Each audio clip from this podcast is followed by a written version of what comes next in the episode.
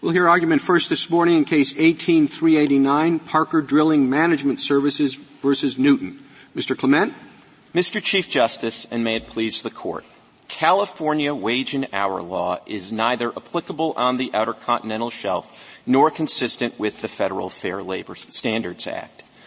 The Ninth Circuit's contrary approach, which treats California as supplying the rule of decision whenever California law pertains to the subject matter at hand and is not preempted by federal law, is inconsistent with the text and context of the, the, of the Outer Continental Shelf Lands Act.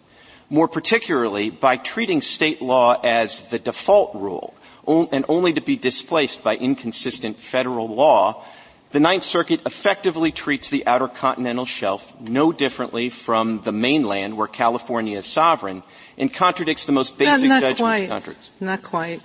The Secretary could override the um, state law, which is not what generally happens in conflict preemption. Federal law, federal agents have to enforce state law. There are substantial differences built into the Act. Um, what I don't see is a clear statement that says something like, you want the word applicable to me, only if there's a gap or a void. Well, Justice Sotomayor, I think some of the unusual characteristics about state law when it's borrowed and then sort of transformed into federal law on the shelf actually, I think, help provide the context that informs the meaning of the word applicable. I, I don't think there's any real doubt here that applicable means suitable or appropriate or fit for a purpose. So then the question really becomes, when is it appropriate to have state law be transformed into federal law for use on the shelf? But and tell me why when it's not inconsistent, meaning, and, and that's my problem. It's suitable only because, and the language says, when it's inconsistent. But here federal law clearly states that state law can supplement federal law. So where's the inconsistency? Well, I want to answer your question, Justice Sotomayor, but I first I do want to point out I view the statute as really having two requirements. That it has to be state law applies to the extent it is applicable and not inconsistent. Now, to talk to the non-inconsistent piece, here I think the inconsistency is pretty glaring. In fact, the whole reason we're here is because California has a very different rule for addressing sleeping time on the employer's premises than the federal rule. And the federal regulators looked at this and they decided generally we're not going to have sleeping time be treated as work hours and we're generally going to respect the agreements of the employer and the employee. California looked at that specifically and said, well, we like that rule for healthcare workers and one or two others, but not for most other workers. We reject the federal analysis. Now, to me, that makes them pretty glaringly inconsistent. Now, my friends on the other side, and I take the import of your question, would say, ah, but there's the savings clause. Well, there's at least three problems I see with the savings clause. The first is the savings clause is not even implicated by its terms unless state law and federal law are inconsistent. If state law and federal law are consistent, you don't need the savings clause. You never get there. They don't – when the savings clause applies, moreover, it doesn't make federal law and state law consistent. It basically tells the employer which of two inconsistent laws they need to follow, which I think is quite different. The second problem with the savings clause is I think you can't divorce the savings clause from the reason that it's in the F L S A and most statutes, which is to respect the fact that states are and have been since the framing the primary regulators of employment relationships and the like. And so when a state is applying its law in its sovereign territory, I would say it's understandable and laudable that the federal government wants to say, well, your state law can apply if it's more demanding. But that principle is completely out of place on the Outer Continental Shelf where all law is federal law. They have a third reason, which I'm happy to get out, which is Congress also knows, and we have some statutes collected at footnote three of the blue brief, Congress actually knows how to enact a, call it a super savings clause or a savings clause that's specific to federal enclaves. And with respect to certain state laws, state unemployment compensation laws, state workers' comp laws, Congress has said, we want the state law to apply even on a federal enclave. But that's not what it did with the Fair Labor Standards Act. The Mister Fair Labor Standards – sorry. Finish your sentence. The, just the Fair Labor Standards Act is an ordinary savings clause, which I think accommodates federalism, but wouldn't apply in the, a federal enclave. After all that, I'm going to take you back to the work, word applicable. And the language here is clearly not the clearest way of expressing what you want to express, which is that state law applies when there's a gap in federal law. So you rightly say that we look to context as well. And as far as I can see, and tell me if I'm wrong about this, really your main argument from context is the um, statement about enclaves, right? That these, that this should be treated the same way as federal enclaves are. Is that correct? I would really say I have two principal arguments. One of them is the enclave point, but I think even before you get there, I mean, the, the fact that thirteen thirty-three A two converts the state law into federal law to be applied by federal administrators seems to tell me that something odd is going on here. And then particularly if you read that in conjunction with thirteen thirty-three A one, which extends the whole body of federal law to the shelf. The way I think about it, just to put it simply, is even apart from federal enclave principles, like why would you create surrogate federal law, which is what thirteen thirty-three A two does, unless you had a gap in the actual federal law that was extended to the shelf by thirteen thirty-three A one? Well, possibly because you know that you want this to be administered by federal agents, and if it's going to be administered by federal agents, it should be federal law. So let's just go to the enclaves uh, business, because sure. I think that that's an important part of your argument, and, and it's something on which people seem to disagree, and it seems as though it should have a clear answer, but I'm honestly not finding it. So as I understand Mister Frederick's position, uh, he says that apart from the A C A, the Crimes Act, uh, that, the, that in fact in federal enclaves, state civil law is applied. Do you think that that's wrong? We do think that's wrong, and, you know, I think fortunately for me, the federal government agrees with me and has agreed with me in an unbroken chain at least since about nineteen fifty-eight when they put together that exhaustive survey, which the Solicitor General cites, which is roughly contemporaneous with Oxla, and the Justice Department was up there testifying in front of Congress. So I, I tend to think that I'm in pretty good company on my understanding of federal enclave law. But I do understand federal enclave law very, very succinctly as this, which is when you have a new federal enclave, you don't borrow state law as a general matter, and you specifically don't borrow state law when there's federal law on the same matters, which I think is the language right from McGlynn. Even as to pre-existing state law. Even as to pre-existing state law. And the reason I think that makes... And do, how do we know that? Where, do, where is that coming from? Do we have cases that say that? Do we, um, is there some, like, federal manual that says that? What's, so, I feel as though people, this should be something with an answer, and all we have is sort of assertions on both sides. So, uh, there's, there's three places I would look. I would look to McGlynn. I would look to this comprehensive federal survey. I mean, my goodness, it's like two hundred pages long, and it comes to the same conclusion. And then the third place I would look to is the Assimilated Crimes Act, because I don't think the way to understand the Assimilated Crimes Act, which is to criminal law, makes this point more specific, is being something unique to criminal law. It's really that the Congress in eighteen twenty-five addressed criminal law because they had a particular problem they didn't have with civil law, right? Which is the United States v. Hudson case, which says you can't have common law crimes. So Congress was forced to act with respect to criminal law, and when it acted, what I'd say it did with the Assimilated Crimes Act is it reflected the broader principle, which is it didn't say we're going to apply federal criminal law and state, rather borrow state criminal law even where we have an on-point federal criminal statute. It said, no, we're going to borrow it to fill the gaps. And if you take a step back, I think that is the basic problem that you have in a newly created federal enclave, which is, you know, the, it's the same problem Congress had in enacting Oxla, which is you, you've made it a federal enclave, so you're not anxious to have a lot of state law applying there. But, you know, the law, like nature, abhors a vacuum. So you just don't want to have all sorts of, whether it's a, a cow wandering onto the railroad or whether it's people having a bet and, a, you know, no contract law. You just don't want there to be a vacuum. So it, you are look, there are there federal enclaves inside California? There are. And what is the labor law regime there? The, the majority view is that the Fair Labor Standards Act, Act does not apply to the federal enclaves when they are within a state. My, my friend has found an unpublished opinion that applies a different rule, but we've found something like four or five or six opinions that go the other way. So there is, I think the majority view is that even on land, uh, the Fair Labor Standards Act doesn't apply on a federal enclave. You have one federal minimum wage.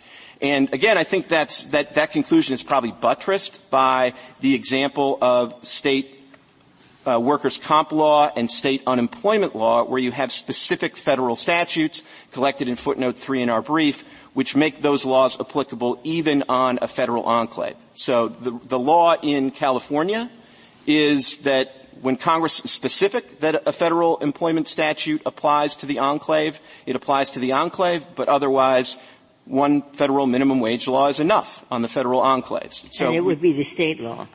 No, no, it would be the federal law. One federal minimum wage is enough on the federal enclaves. It's the one provided by the F L S A.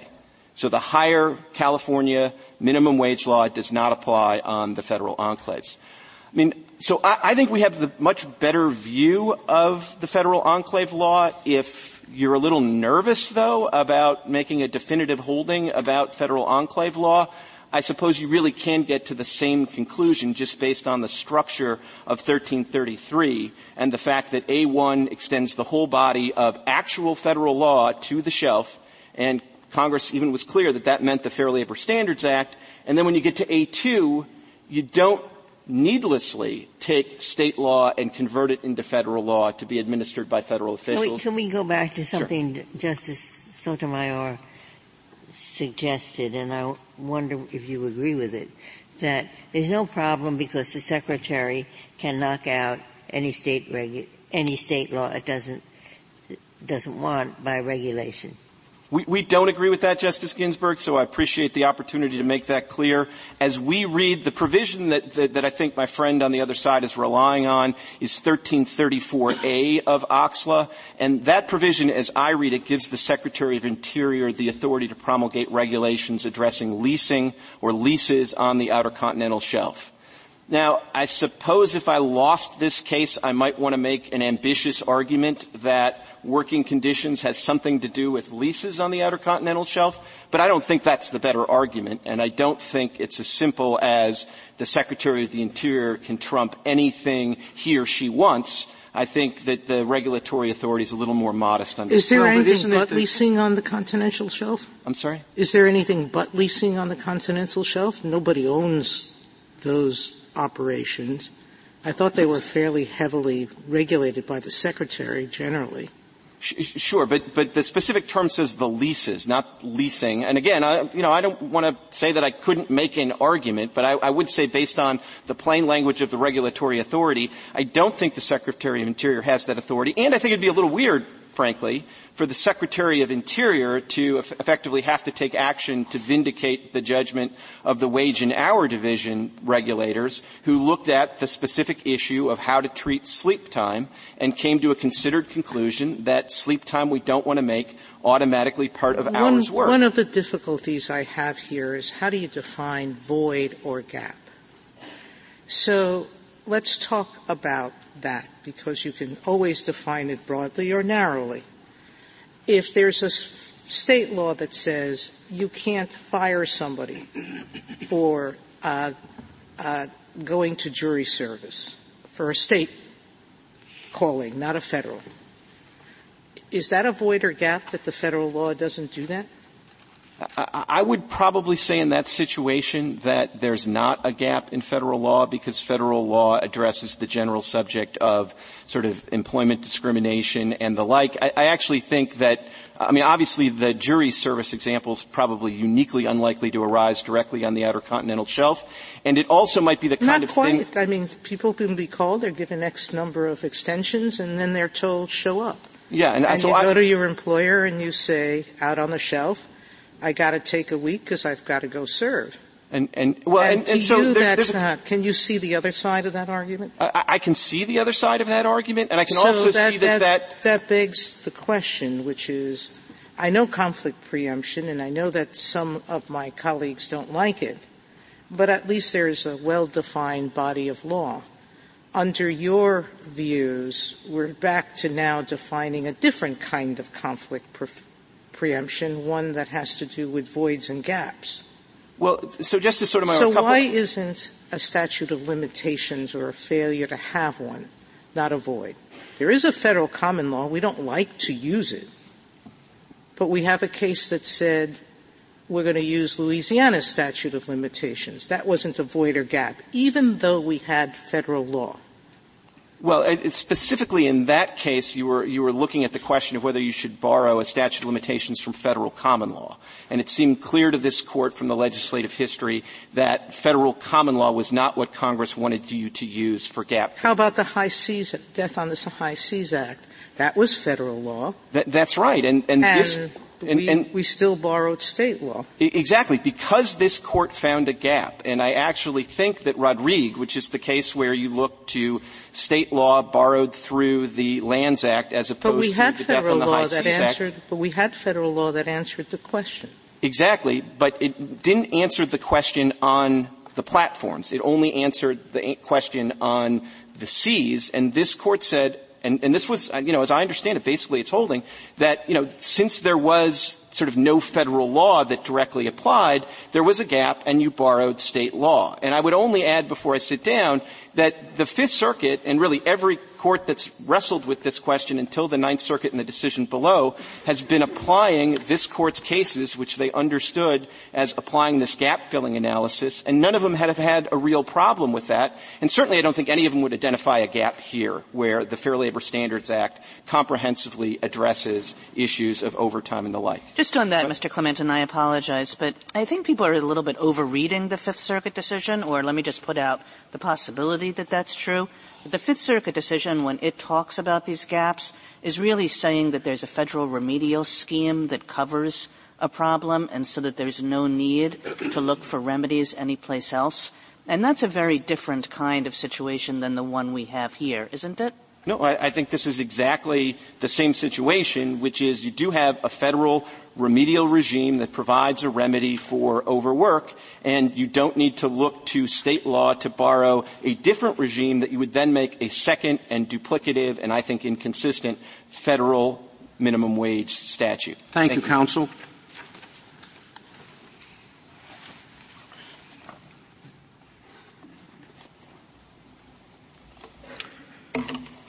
Mister Michel? Mister Chief Justice, and may it please the Court, more than seventy years ago in United States versus California, this Court clarified the federal government's paramount sovereignty over the continental shelf. Congress reinforced that interest throughout OCSLA, including its choice of law provision. Now, unlike a, tri- a typical choice of law provision, Section thirteen thirty-three of OCSLA does not direct a choice between two bodies of law. Instead, it creates one body of law, a body of federal law, and it adopts state law as, quote, the law of the United States. States to the extent it is applicable and not inconsistent with other federal law. Now, uh, as this court and virtually every other court has recognized for fifty years, those words refer to gap filling and federal law. Respondents' position, by contrast, would essentially replicate the position on mainland California on the Outer Continental Shelf, with the small exception that federal uh, officials would enforce the law, uh, which we think is inconsistent with the text, the purpose, and the history of, of OCSLA. How would uh, federal officials enforce the state law? Um, are, are there sort of administrative responsibilities uh, with respect to uh, the state employment law that the federal officials would have to undertake, or that it, that is it's a that is a big concern uh, that, that that we have. Uh, you know, I think if you look at this case in particular, it's actually state administrative law that's being construed by the California Supreme Court. I think it's Wage Order sixteen that uh, the Mendiola case is construing. So you do have federal officials sort of trying to interpret the, the, the work of state administrators. But I mean, I, are, are they filling out forms? Are they enforcing? I mean, I don't quite know what you're talking about when you say federal officials will have to administer.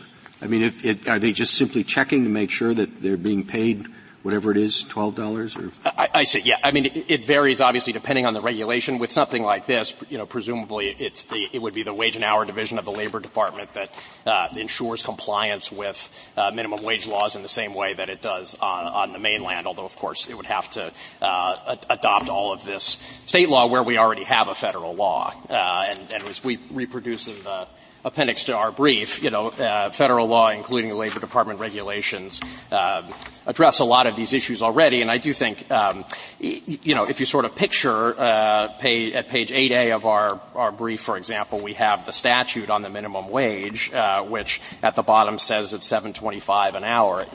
Given this unique choice of law provision, what we're, what, uh, respondent is essentially saying is that you should adopt another sub-provision that has a different federal minimum wage. And I, I, I do think it's just, uh, a, a very odd concept and one that has no support in, in the statute's history to say we're going to have two federal minimum wages, uh, where federal law has already answered this the, question. One, two questions, but one is minor, and if you don't know, just say.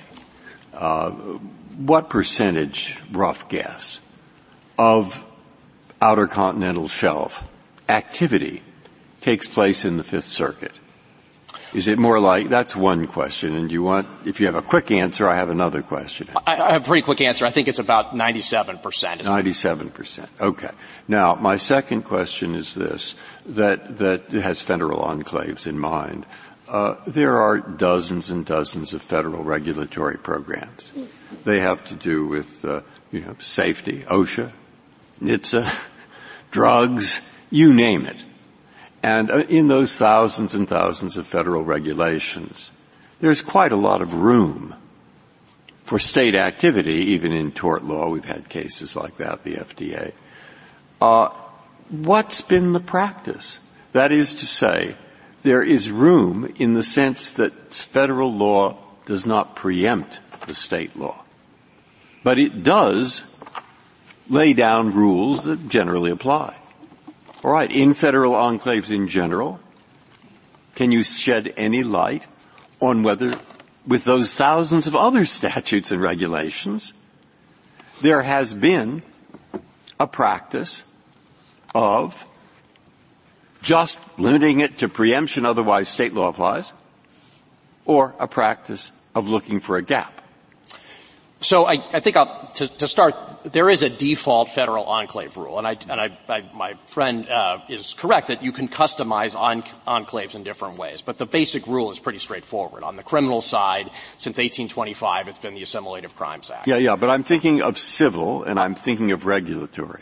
And, and on the civil side, uh, the, the law, at least since eighteen eighty-five in this court's decision in McGlynn, is that, uh, federal law is exclusive in the enclave with the exception of pre-existing state law that is uh, not in conflict with and not inconsistent with federal law. Oh, so I understand you and Mister Clement to have a little bit of a gap there, because I understood Mister Clement uh,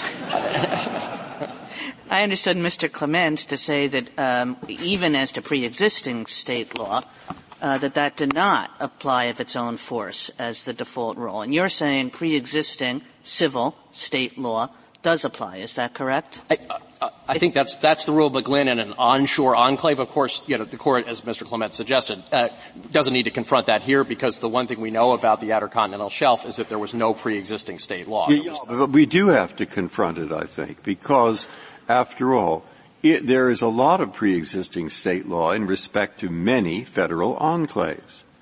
And so if the rule was no gap is necessary, all we look to see is preemption, then there was a vast amount of non-preempted state law that federal enclaves had to accept as theirs, namely all pre-existing.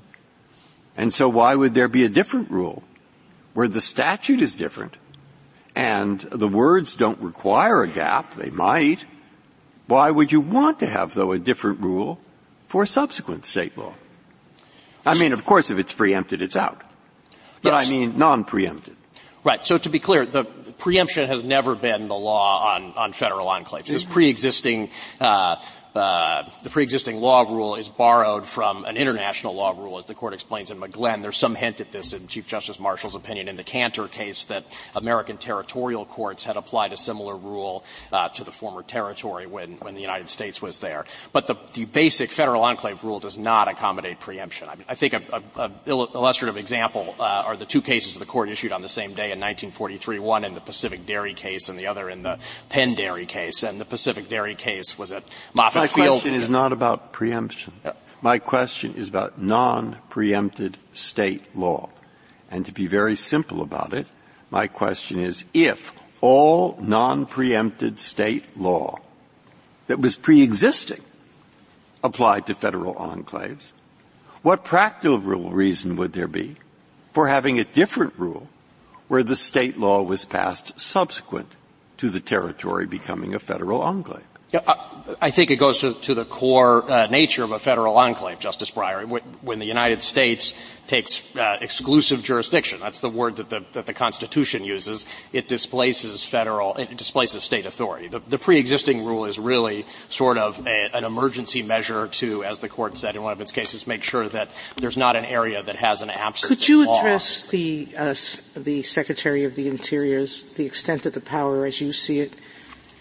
Um, do you agree with um, Mister Waxman that it's limited to just leasing or leases, or do you think it's a broader power? I, I think it's a little broader, but I'm relying on the same provision that my friend did, which is thirteen thirty-four A. It's the next provision in the statute, and it provides regulatory authority over leasing, and it goes on to say uh, also for uh, to provide for the prevention of waste and conservation of natural resources and the protective of, protection of correlative rights. So th- that that we do think is broad authority, but I, I do think uh, it, it would be hard to get to wage and hour law from there. It, it, it is not, although there were some versions of the statute that initially gave the Interior Secretary sort of general preemptive authority over the entire O C S. That's not the statute that Congress ultimately adopted. And so we don't think, uh, although of course we don't think you need to get to the Interior Secretary's authority here, but we don't think the Interior Secretary could preempt a wage and hour law at the end of the day. As my friend suggested, that it would be within the Labor Department. It wouldn't be within the Interior Secretary's authority un- under O X L A or under its organic statutes. Mister Michaud, if, if you are right, what work is uh, the word inconsistent doing? In other words, how can a state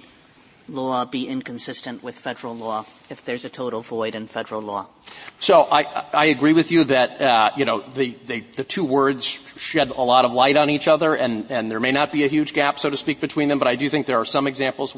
We cite some in our briefs. Another example, uh, that I think has come up in this Court's enclave cases, uh, is the general principle that when the federal government takes an enclave, state law, whatever else it does, cannot interfere with the federal government's use of the enclave for the purpose of the enclave. So even if there was some gap in federal law and the state came along with a law that would say make it impossible or, or, or not even that bad, interfere with the government's use of an enclave for a military base or a national park or something like that, even in the absence of federal, of, of, a, of an on-point federal law, that it would still be inconsistent. I, I guess I'm having a little bit of a hard time.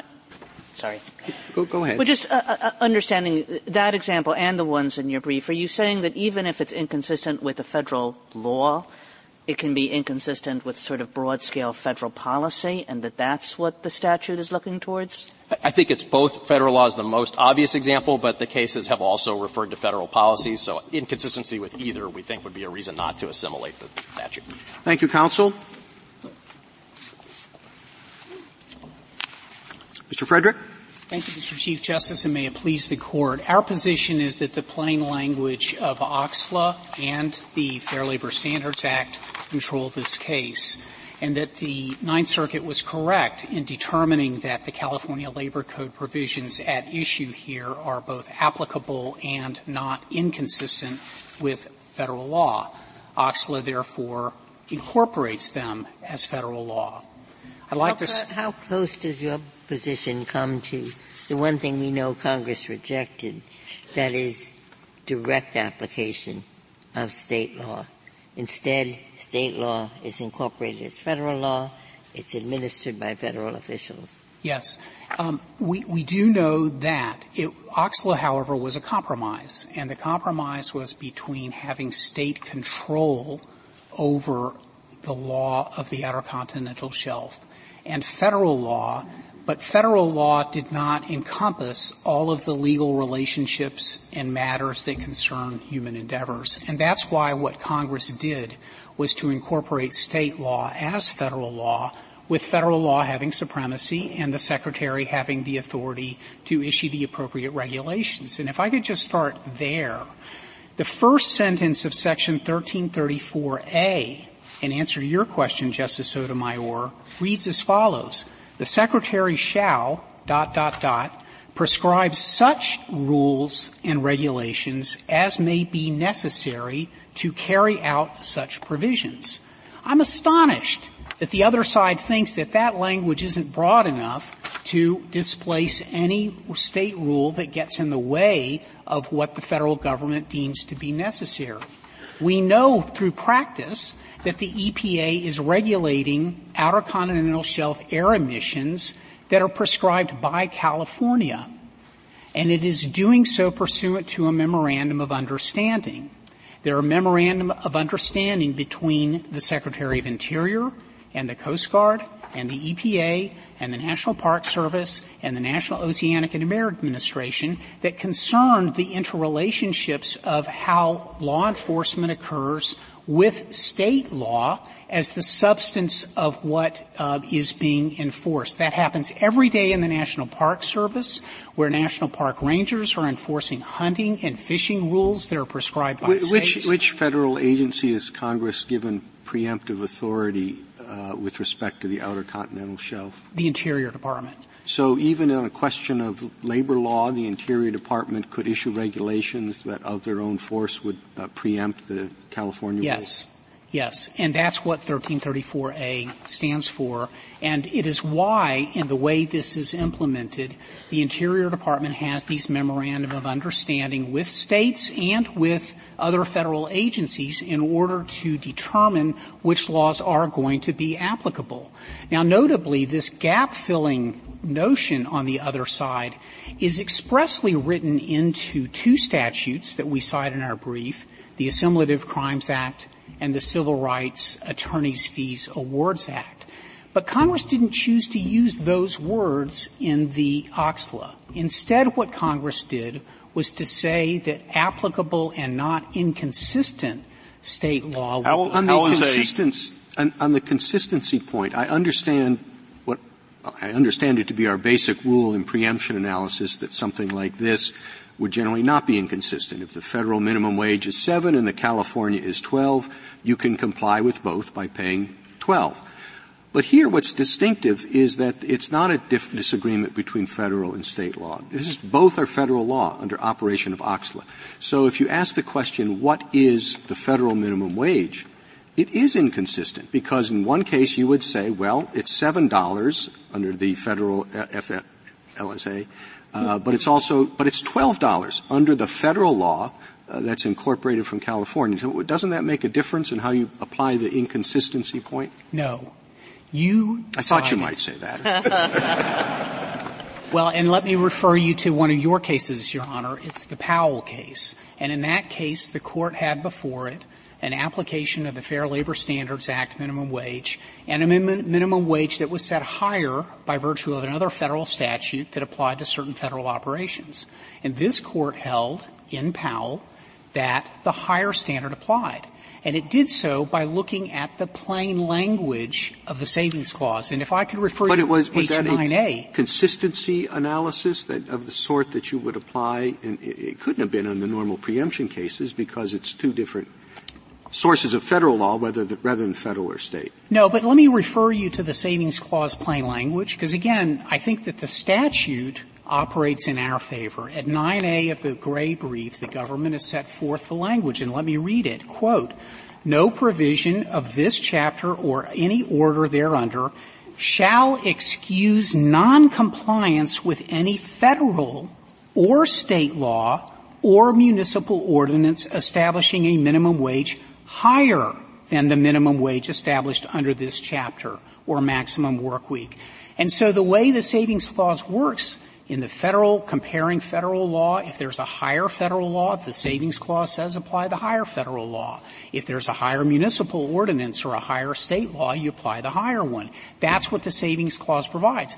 And what the other side wants to do is to take one part of the Fair Labor Standards Act, the part that says seven dollars and twenty-five cents an hour, and ignore the words that come right before that, which read, quote, not less than.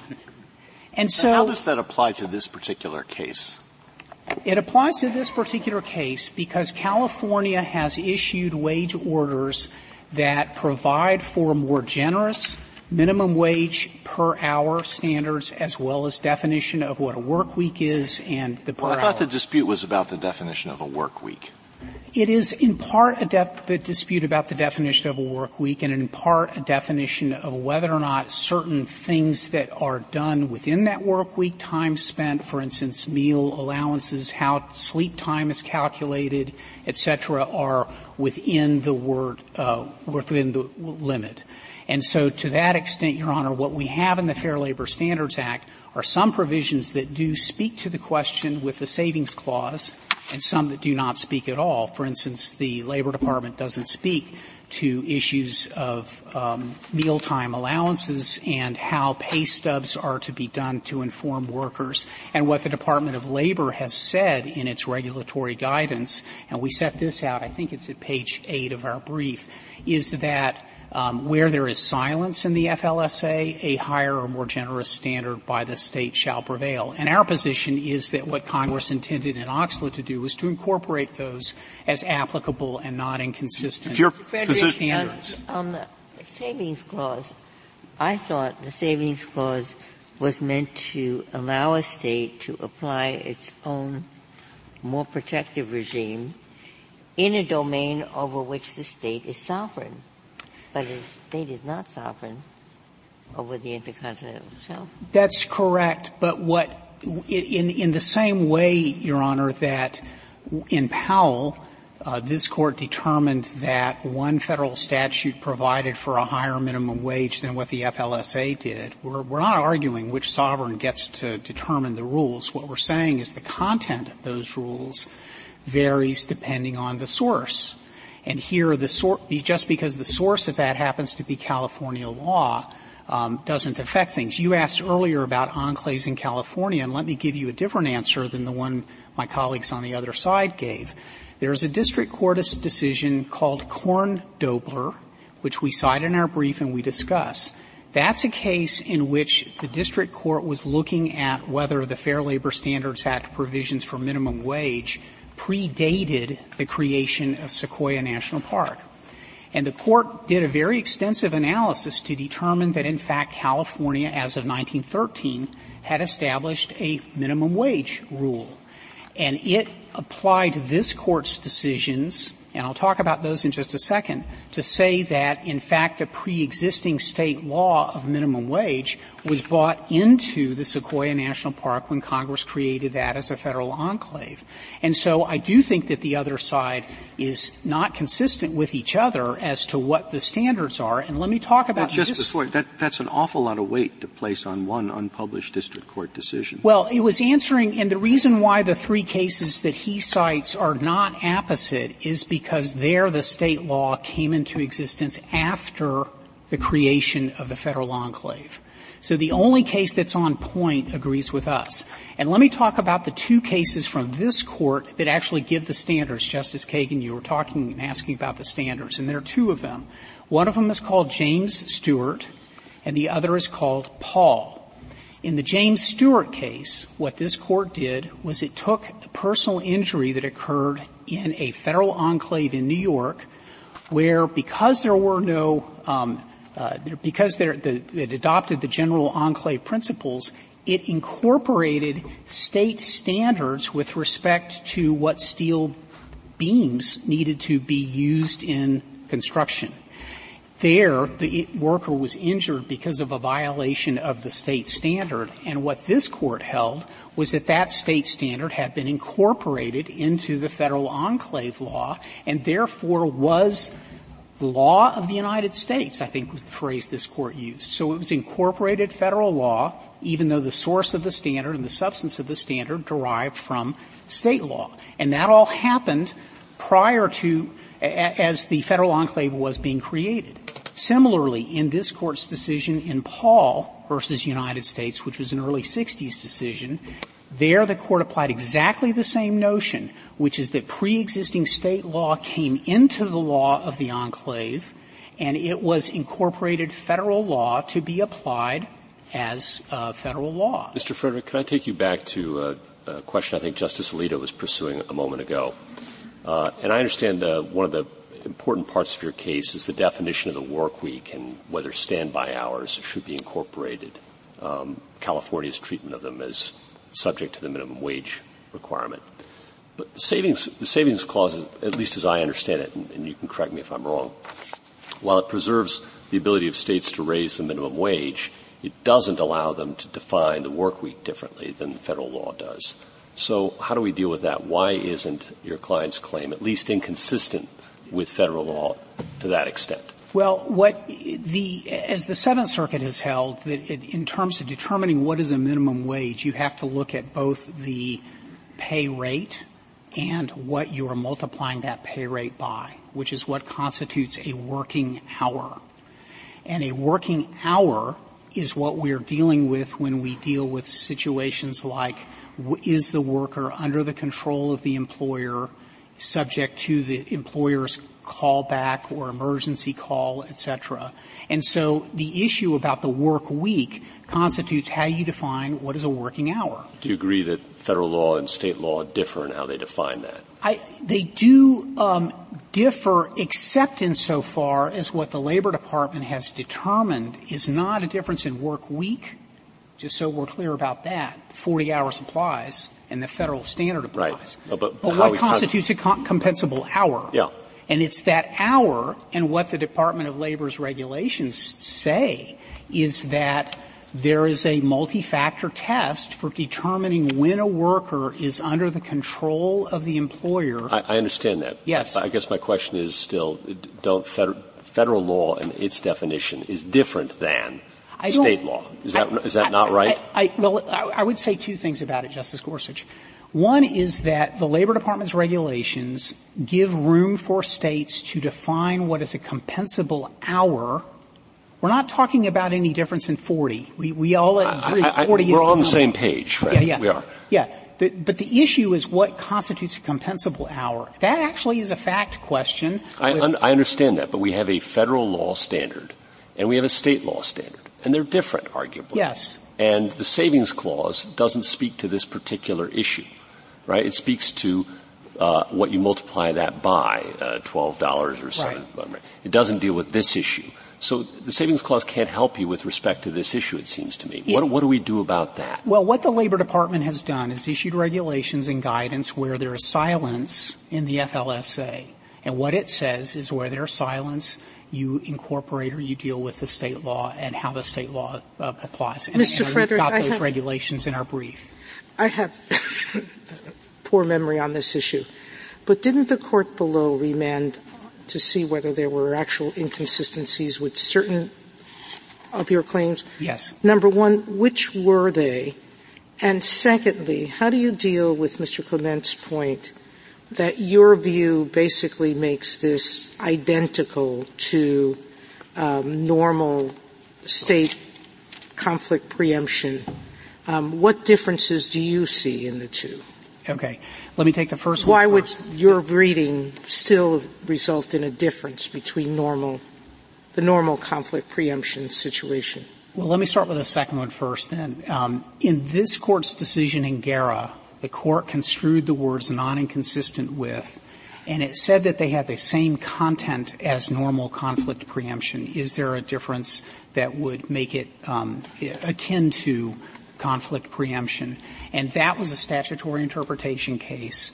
Our position is that the most coherent way to understand the words "not inconsistent with" is to apply the same standards that you have in the preemption canon, where you look at, is it impossible to comply, is it stand as an obstacle, and, and uh, the like. But that means that, that would, California then extends two hundred miles out to sea. So, and Congress could have just said that and said California extends two hundred miles out to sea. However, within this part of California, federal officials will enforce the law. So remember, Justice Alito, that our client's shift begins and ends in California, onshore, in the uplands.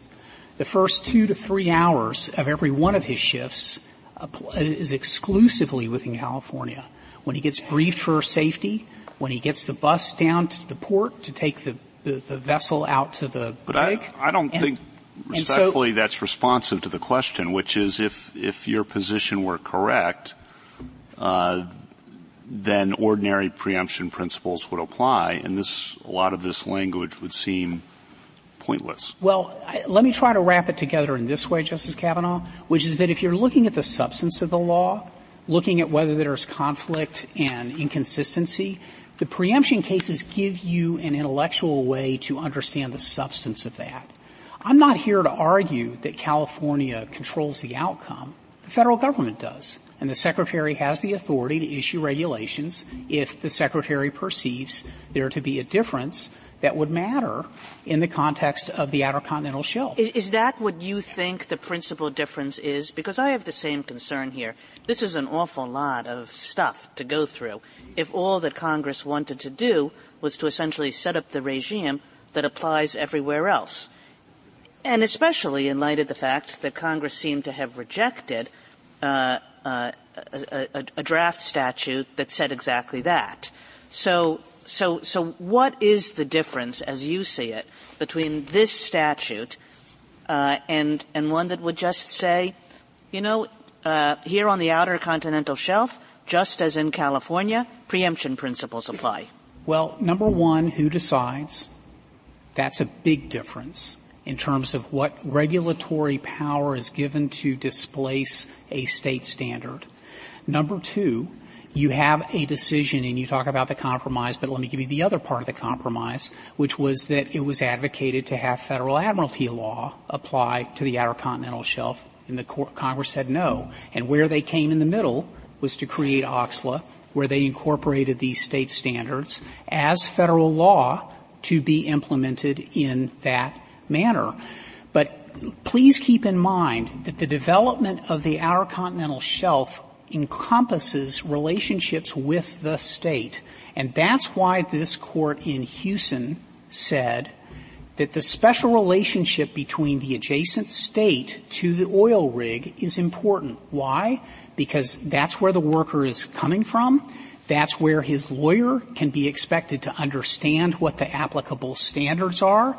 That's why if something happens to him, he's going to know where to look for a legal redress. And there are many oil rigs within the three-mile limit.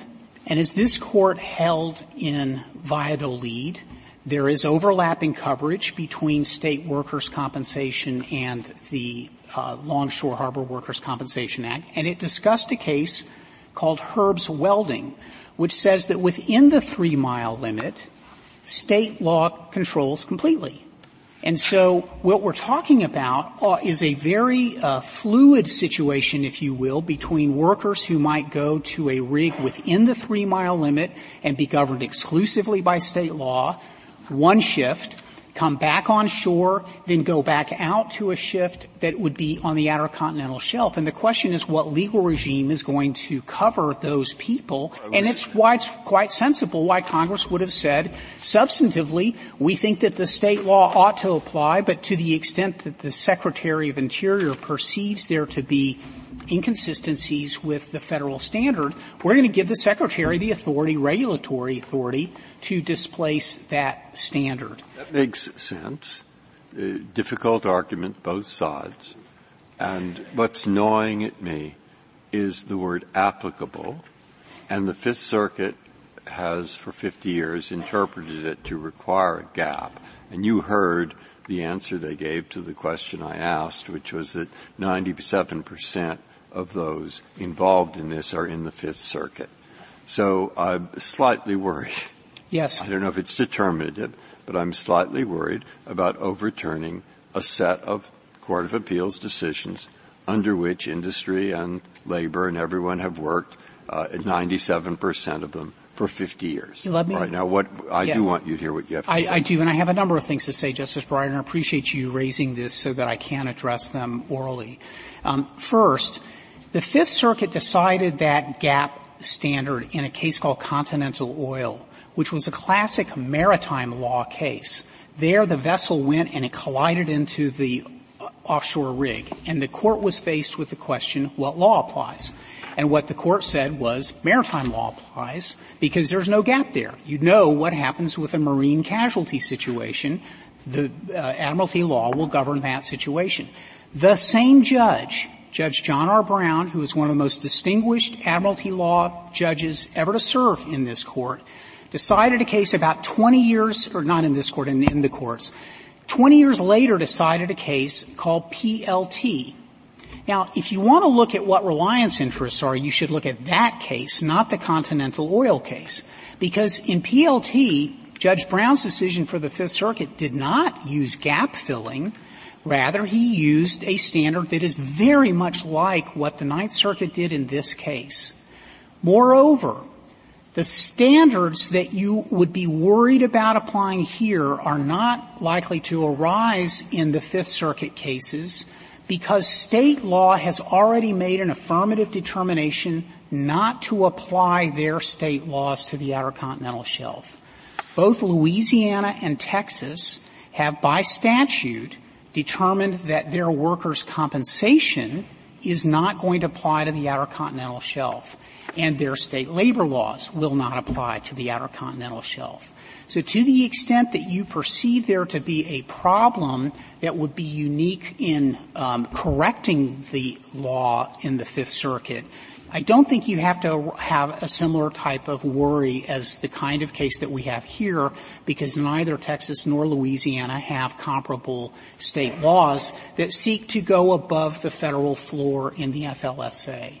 Now, the word applicable, I do think, is, has meaning, and the other side fluctuates between it being surplusage or irrelevant or whatever, but I, I do want to point out that it's not just applicable state law that the federal, that the Secretary is administering, it's also applicable federal law.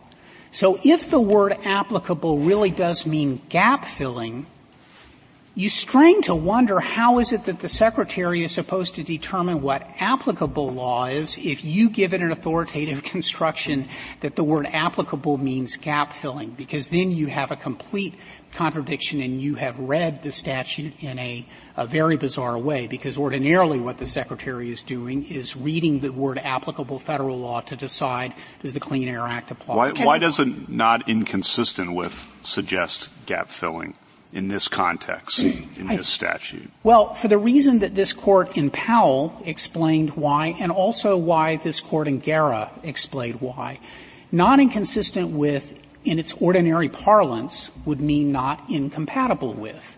And incompatible is a word that is stronger than simply the creation of a void or a gap. You would look at whether there is a conflict or inconsistency. So if you're looking at the words... Well, I would say in ordinary parlance, two different requirements are not consistent with one another. Well, you look at whether or not the two requirements that may be different can be accommodated to each other. And that's why in... That sounds like impossibility. No, in, in Guerra, the Court looked at the application of California's standards regarding uh, pregnancy uh, relief and discrimination and the federal standard for pregnancy, and it determined that they were different, but the fact that the California standard was more protective meant that it was not inconsistent with what the federal law was. And so for that reason, I think that case is the most closely on point to the actual words that we have to work with here.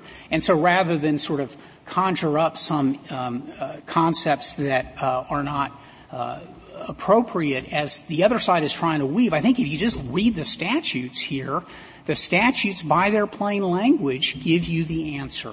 We well, know- if I think that not inconsistent is is consist is uh, uh, can be interpreted either the way you interpret it or the way Mister Clement interprets it, where do I go from there?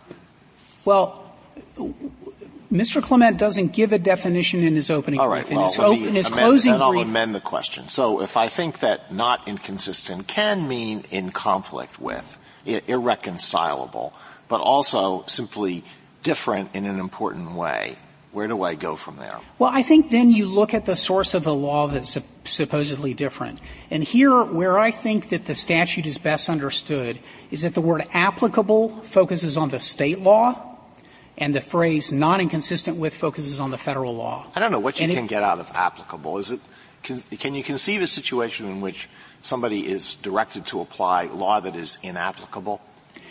Well, the the best example that I could give, California in its Public Resources Code has quite extensive rules concerning drilling and mining on land. And one could well conclude that the word applicable could be used to say those standards don't apply to the marine environment of drilling offshore. And so that would be an area of law that if you looked at it, you might say those mining and drilling requirements would seem to be applicable. And then if you thought a little harder about it and said, you know, actually it's quite a different uh, environment and it's quite a different situation, you might say that, in fact, they are not applicable. And I think that the the way you would ju- judge the interplay of those standards through the non-inconsistent with is that if you then go to the text of the Fair Labor Standards Act, and when it invites higher standards to be created by not just uh, other state statutes or federal statutes, but municipal ordinances, you are seeing Congress's pointer that we are not going to view these labor standards as something that's going to create the sort of conflicts or differences that would give rise, Justice Alito, if, to if the concern are, that you're expressing. To pick up on Justice Alito's question, if there are two different ways one could imagine interpreting not inconsistent with, why isn't the better answer to look at the overall context here, which is Justice Kagan said, the overall context is a clear preference, a clear congressional choice to make federal law the primary, and so that you would choose the interpretation of not inconsistent with that says different from. So what, what's your response to that? Well, I think that this Court's cases have said otherwise, um, in both Powell and Guerra. I think the statute says otherwise. And I think that ultimately the trump card here is thirteen thirty-four A, which says that the Secretary shall have the power to prescribe regulations. The fact that the Secretary here has chosen not to issue rules that would displace California's more generous to worker uh, provisions, I think is indicative. And you think the Secretary clearly has that authority under that language? That's uh, under a plain reading of the statute, Justice Kavanaugh, the Secretary does have that. And that's why I was quite surprised to hear the other side disclaim a regulatory authority that is written in such plain English. Um, I would like to point out one other thing, which is that because in the state's territorial limits, we know that state law is going to apply. What the other side's provision does is to create a condition for the kind of labor disharmony that Congress surely was trying to legislate against. That labor disharmony would arise whenever a crew is assigned to an onshore or within state territorial waters rig as opposed to one that goes out on the Outer Continental Shelf, because the worker who's assigned in-state knows he is going to get the benefit of the California state rules, and he's going to get the benefit of state workers' compensation, whereas the worker who's assigned to a crew to go the Outer Continental Shelf under their version is going to be given lower protections and lower wages. And so because Congress and — Do you know what happens now with uh, workers' comp? Yes. What what happens on the outer shelf with workmen's comp? Because there's no F L S A rules related to that. Yes. So how does it happen? In Valladolid, what this Court considered was the overlap between state workers' comp and uh, the Longshore and Harbor Workers' Compensation Act as it was incorporated. The Solicitor General at the oral argument, and I invite you to look at the transcript, said both state workers' compensation law and Longshore Harbor work apply, and the worker can get the benefit of whichever one is more generous. And that's why there is an offset provision in nine oh three E of the Longshore Harbor Workers' Compensation Act. Thank you, Your Honor. Thank you, Counsel. Uh, Mister Clement, you have t- uh, three minutes remaining. Thank you, Mister Chief Justice. Just a few points in, in rebuttal. First of all, my friend wants to draw something from the fact that there are no on-point regulations here addressing this by the Secretary of the Interior. Well, the obvious two reasons why there are no regulations is that the United States government agrees with us on the interpretation of the statute and agrees with us and is doubtful on its authority to promulgate those regulations. As to the specific issue of workman's comp, the reason that that it can be uh, state law can apply is because that's one of the places where Congress has said specifically that state law can apply even on a federal enclave, and that's forty U S C thirty-one seventy-two. That's the kind of super... Begs the question, why is that a gap? Well, I, they're, I, they're, no, they, I, I think that... You get paid for working. You, you don't get paid for not working. So if the federal law doesn't pay you for work, not working, except under the Longshoremen's Act, why would state law apply? Because there's a specific federal statute that operates as a super savings clause specific to federal enclaves, and that's what's missing in the F L S A. A few other points just to make. My friend wants to say that you should interpret OXLA differently from the Assimilated Crimes Act. It seems to me the much better course is to say that OXLA is trying to get at the same thing and it's trying to do gap filling. If you don't adopt that rule, then you're going to be saying that there's a greater role for state law, criminal law, on the Outer Continental Shelf than on any other federal enclave. And keep in mind that OXLA joins civil and criminal law at the hip. So the same regime on the Outer Continental Shelf applies to criminal law and civil law. And I suggest the way to harmonize all of those federal statutes is to require gap filling in every instance. Also, in thinking about this case, do keep in mind that the Outer Continental Shelf is a super-federal enclave in the sense that no other state was previously sovereign. So you don't have the issues where you have to go back to nineteen thirteen and look at what the conditions a state might have put on the grant of land to the federal government. None of that applies in the Outer Continental Shelf. My friend relies on Powell and Guerra as the t- two most opposite cases. So Powell is an apposite, inapposite, because there you have two separate congressional provisions, both of which go through bicameralism and presentment, and of course this court is going to try to do anything it can to reconcile two federal statutes. You don't have that situation here. The second body of inconsistent law was the product of a Sacramento Labor Commission. It doesn't, you don't apply that the same way. Guerra is equally inapposite because Guerra is just a plain old preemption case. And the problem my friend on the other side has, has, as the court has pointed out, is you just can't read the Outer Continental Shelf Lands Act and conclude that the court, that Congress wanted these preemption principles to work the same way onshore as in the Outer Continental Shelf. It's a federal enclave. All the law is federal law. Thank you. Thank you, counsel. The case is submitted.